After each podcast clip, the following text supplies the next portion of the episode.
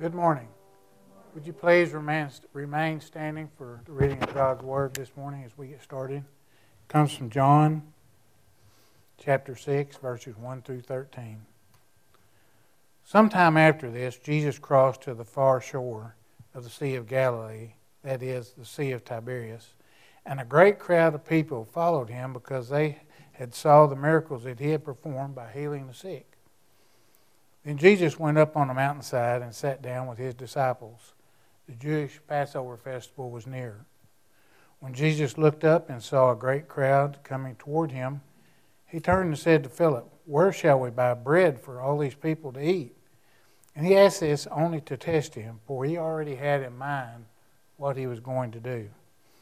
Philip answered him, It would take more than half a year's wages to buy enough bread just for each person to have one bite. Another of his disciples, Andrew, Simon Peter's brother, spoke up.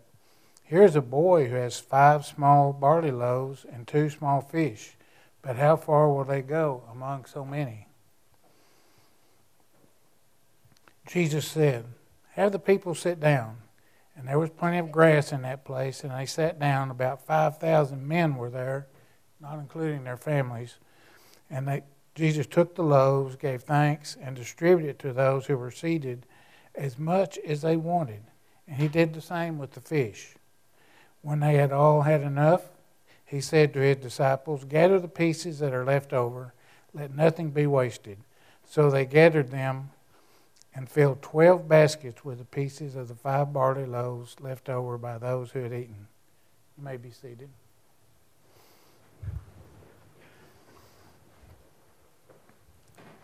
We pray with me, please? Lord, we thank you this morning for this opportunity just to be here in your house to worship you. We thank you for all the people that have came out this morning. Lord, we thank you that you are a God of miracles, that you not just perform miracles back in biblical days, but you perform them right now, today, here in this world right now, and you will continue to do so in the future. We know that you're the, you're the same in the past, the present, and the future, Lord. Please open our hearts this morning to your word, and may the words that I speak this morning be your words. Help us to open our minds to the miracles that you perform every day. We pray this in the name of the blessed, your blessed Son, Jesus. Amen. Well, good morning, everybody. It's really good to be back here this morning after missing last week. I don't know, it seems like when you miss a week of church, I know life just goes on, but you just miss out on so much and it makes the next week so much longer. And Gerald, I'm really glad to see you, you and LaDonna back this morning. I know it's been tough on y'all, and I'm sorry, but I'm going to pick on you a little bit this morning. So, uh, uh, I've got a lot to talk about this morning, and I made me some notes here, and I may overlook something. I may have to jump back and forth a little bit, but y'all please just just bear with me. Uh, what is a miracle? A miracle is something that happens that is beyond our control. After we have done everything we can do for someone or some situation, we finally admit it's beyond our control. Turn things over to Jesus not like he's not in control already anyway. But we have to admit that he is in charge. And once we do that, we just step back, hand it over to God, and just see what he can do. I, uh, I'm glad everybody's here this morning. I can look around this church, and I don't want to omit anybody, but I can see at least four miracles sitting here this morning. Start off with Mark. What you've been through is amazing. Kevin over here, you know, when I went and saw him up in Lubbock, when he first got there, he was laying there in that bed, and I'm telling y'all, it was not good. and It was not pretty, was it, Holly? We didn't know if he was going to make it or not. And everybody in this church, in our community, all his friends, everybody hit their knees. We all started praying for him. And he had a pretty bumpy road there for a little while. It's up and down, up and down, one setback after another. But uh, look at him now. Serve communion this morning. Thank you, brother, for that. We are praise the Lord for that miracle. I look back here at Gerald. It's a miracle that he's here. I mean, we lost him twice just a few months back, and I guess the good Lord just not through with you, Gerald. I, Uh, Gerald was laying up here in the hospital in Wichita Falls and waiting. He was in bad shape and waiting on a room in Fort Worth to get in the hospital down there in, in Dallas. And the elders from this church went down to, to Wichita Falls and saw him. We prayed over him. And you know, within an hour, he was out of there on his way to Fort Worth to, for his treatment. I mean, prayer really works. And here's the biggest miracle right here Tana.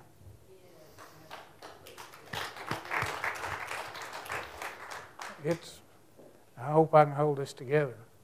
Uh, Tana wasn't much bigger than Clyde is now.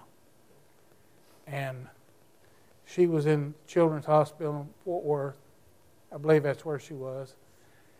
And the doctors had done everything humanly possible to save her life. She was she was going down just a little bit at a time. They had done everything they could.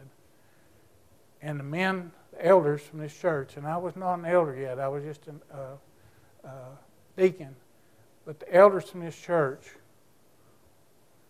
drove to Fort Worth. They circled her bed. They prayed over her turned it over to God and asked for His help. And within a matter of hours, a donor became available. And look at her now. Got a baby of her own, husband. God is so great, so good. He performs miracles every single day in our lives. I saw miracles this week with Mary's family. I'll save that for another time. But there were a lot of things that happened that normally wouldn't have happened. I mean, it was very moving to just witness the way families work together. Uh,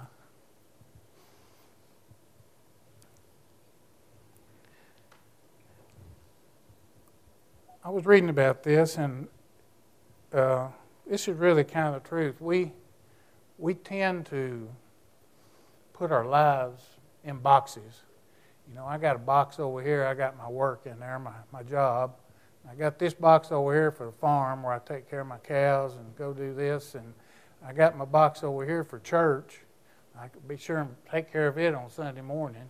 And I got this other box where I go to school. I got a box for family time, uh, spend with my family and what have you. And that's kind of how we live our lives. And I'm thinking we just need to get rid of these boxes and put it all together. Live our lives uh, day by day, minute by minute, and always stay focused on the Lord for, for our needs. Uh, you know, God is in the miracle business. Jesus is. It's what He does best. There's I don't know how many miracles are in the New Testament. He performed a lot of them. But this one here is the only one, besides the resurrection, that is in all four Gospels where he fed the 5,000.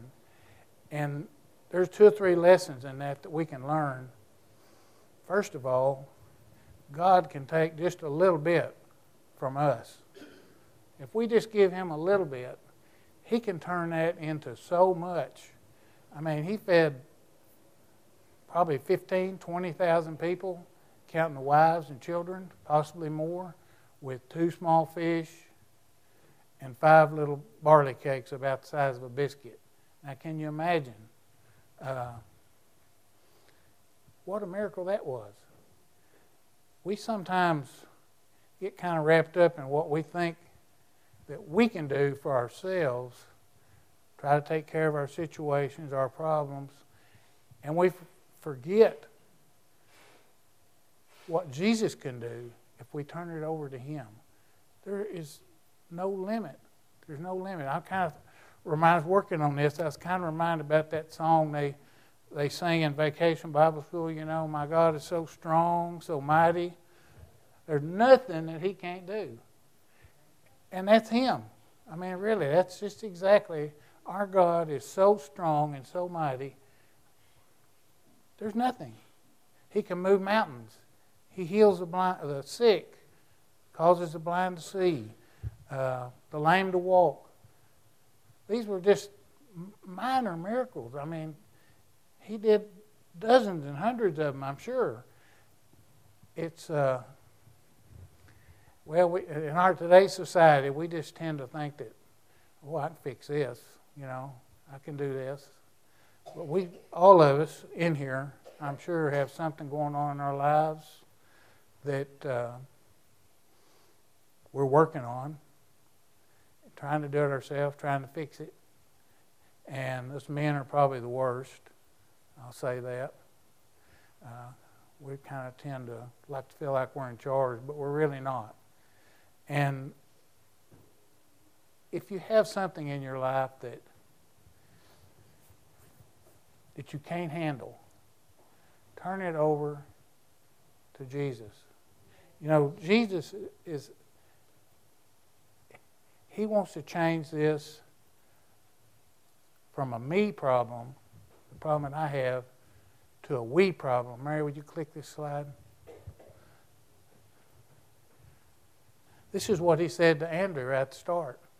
Where shall we buy the bread? He didn't say, Andrew, go buy some bread for all these people. He didn't lead him to worry with doing that on his own. Jesus said, We. And that's what we need to learn to include Jesus in everything that we do, that we get on our knees. Uh, Jesus is in the business of making not enough into more than enough every single time. If we turn it to Him, you know, if you got a lot of bills over here you got to pay this month, you got a little, little bit of money, go to the Lord, talk to Him. Usually, almost always, something will happen. This church has been operating like that for years and years. We step out, we get a project going or something like that. We don't have the money, but you know what? God always comes through for us. He makes it happen It's like y'all have been out of work for several months since October. God's made it happen for you. Uh, we need to learn, first of all, to make it a we problem instead of a me problem because God, there's nothing that He can't do, that He can't handle. He already knows what's going on in your life without you asking Him. You know, Jesus performed a lot of his miracles, and this one here, you think he couldn't have just took the some rocks laying out here on this mountainside and said, turn it all into bread, and everybody could have had plenty? Sure, he could have. He could have put a dinner plate in front of everyone. I mean, that's what he wanted to do.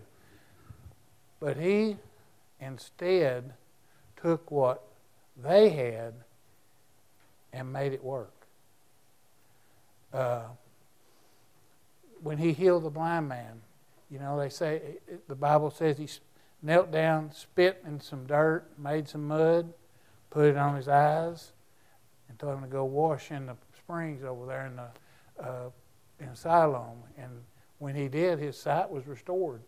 Well, he could have just said, "Boom, your sight's restored," but he didn't do that. He used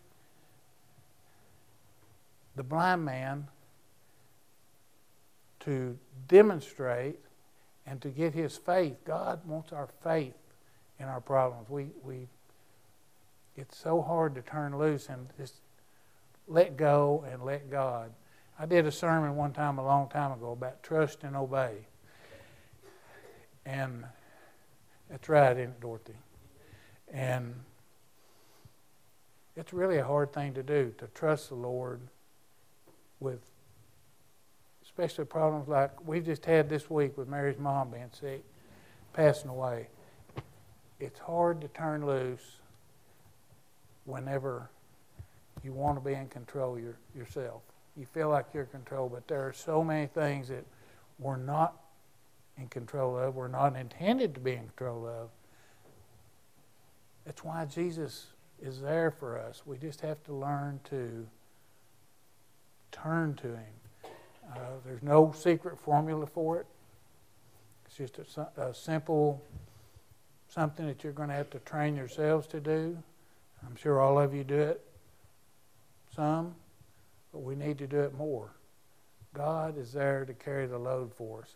He wants to turn your me problem into a we problem. He wants to help you solve it.